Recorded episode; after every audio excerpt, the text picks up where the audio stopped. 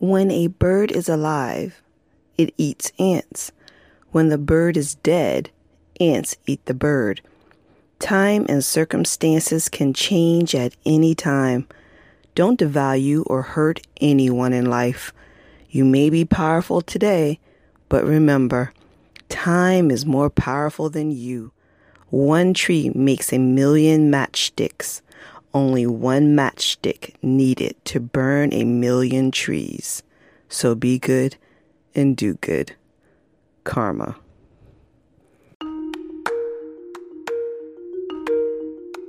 He was a husband, a son, a preacher, but yet practiced black magic, an entrepreneur, millionaire, adulterer, felon, drug trafficker, and suspected murderer, whom to present day is the connecting piece to the disappearance of three unsolved missing women cases in Florida. He was also my father.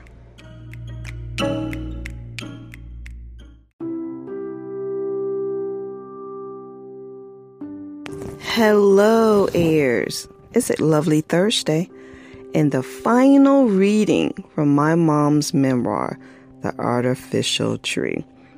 It's been roughly about three months of twists and turns detailing the circumstances and events of three missing women from 1974 to 1989, all who had affairs with my father, Cleveland Hill Jr.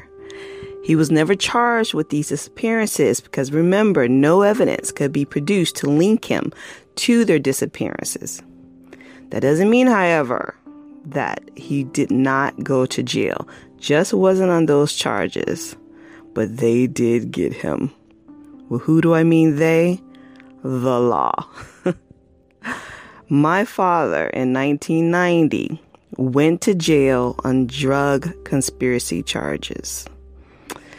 Now, I have to say, I remember all this when, when it happened. I mean, I was 17. And I knew a lot about my father, so I thought.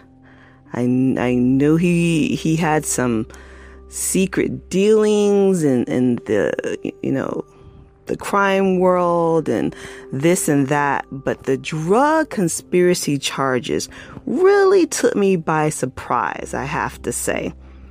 But a close relative set up my father speaking about these dealings.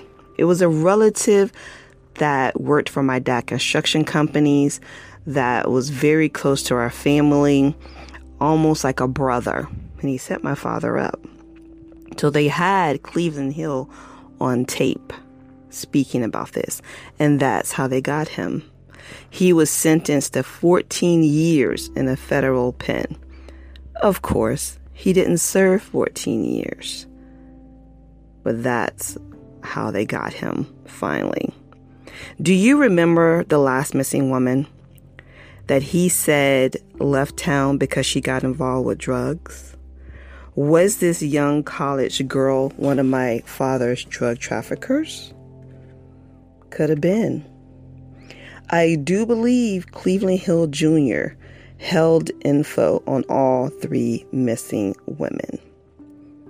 Because it all goes back to his comment to my mother I can make people disappear.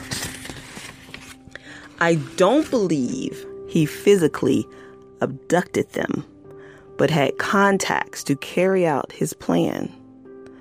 The first missing woman from 1974 I just believe her husband knows more than what was revealed. The second missing person was doomed the moment she stepped to my mother. And the third, I think, was involved with drugs and got caught up in that world.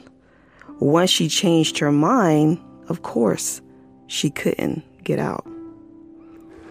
I visited my father once in a federal prison in South Carolina it was like a scene from the movies. Officers called him Mr. Cleve and checked on us to see if we needed anything. My father's respect was even given in prison. That was the last time I saw Cleveland Hill Jr. in 2005. He was released a couple of years later and resided in Virginia. He owned acres of land, fancy cars, lots of animals. Obviously, didn't come out of prison poor. Where was his money kept all these years? I couldn't tell you. Because when my father went to prison, we lost everything. Our lives were stripped bare, and we all went separate ways just to survive. And just like the three missing women, so did all my father's money and assets. So we thought. Remember, not everything is as though it appears.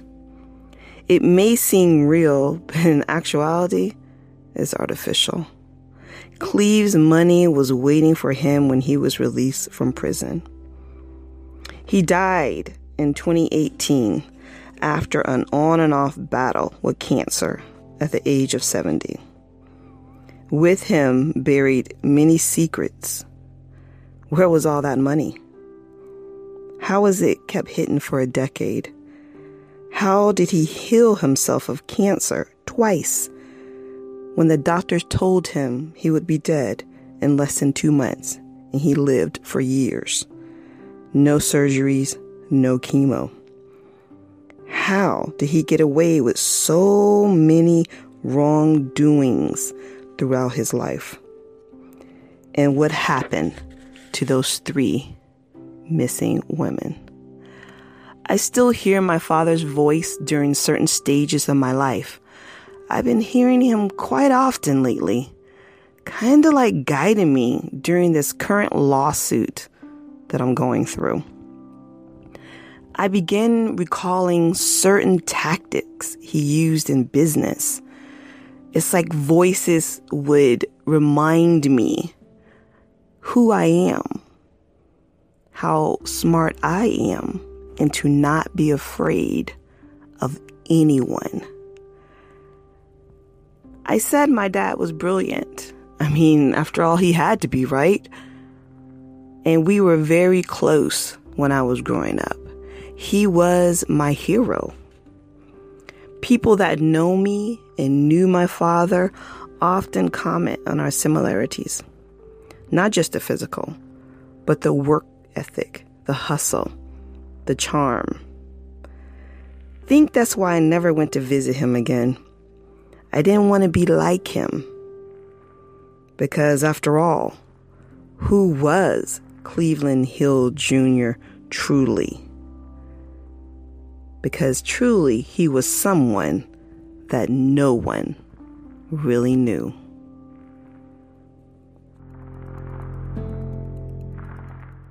I hope you enjoyed my readings of the artificial tree, memoirs from my mother, and certain memories that I recalled myself.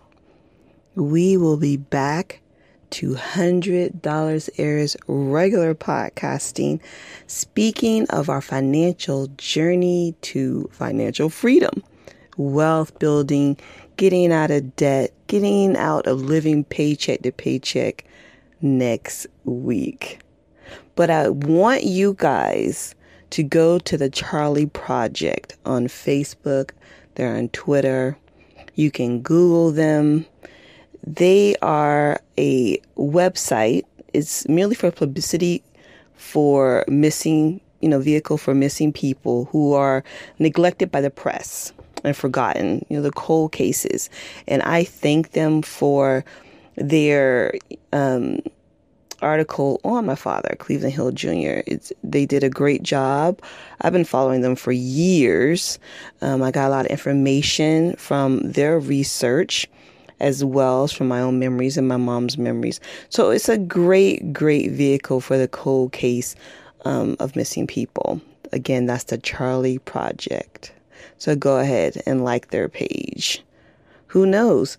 Maybe one day some clues might turn up and some of these missing people will be found. Until next time, my heirs, stay blessed, do good, and remember no matter what your situation may look like, it is not your final destination. Ta ta.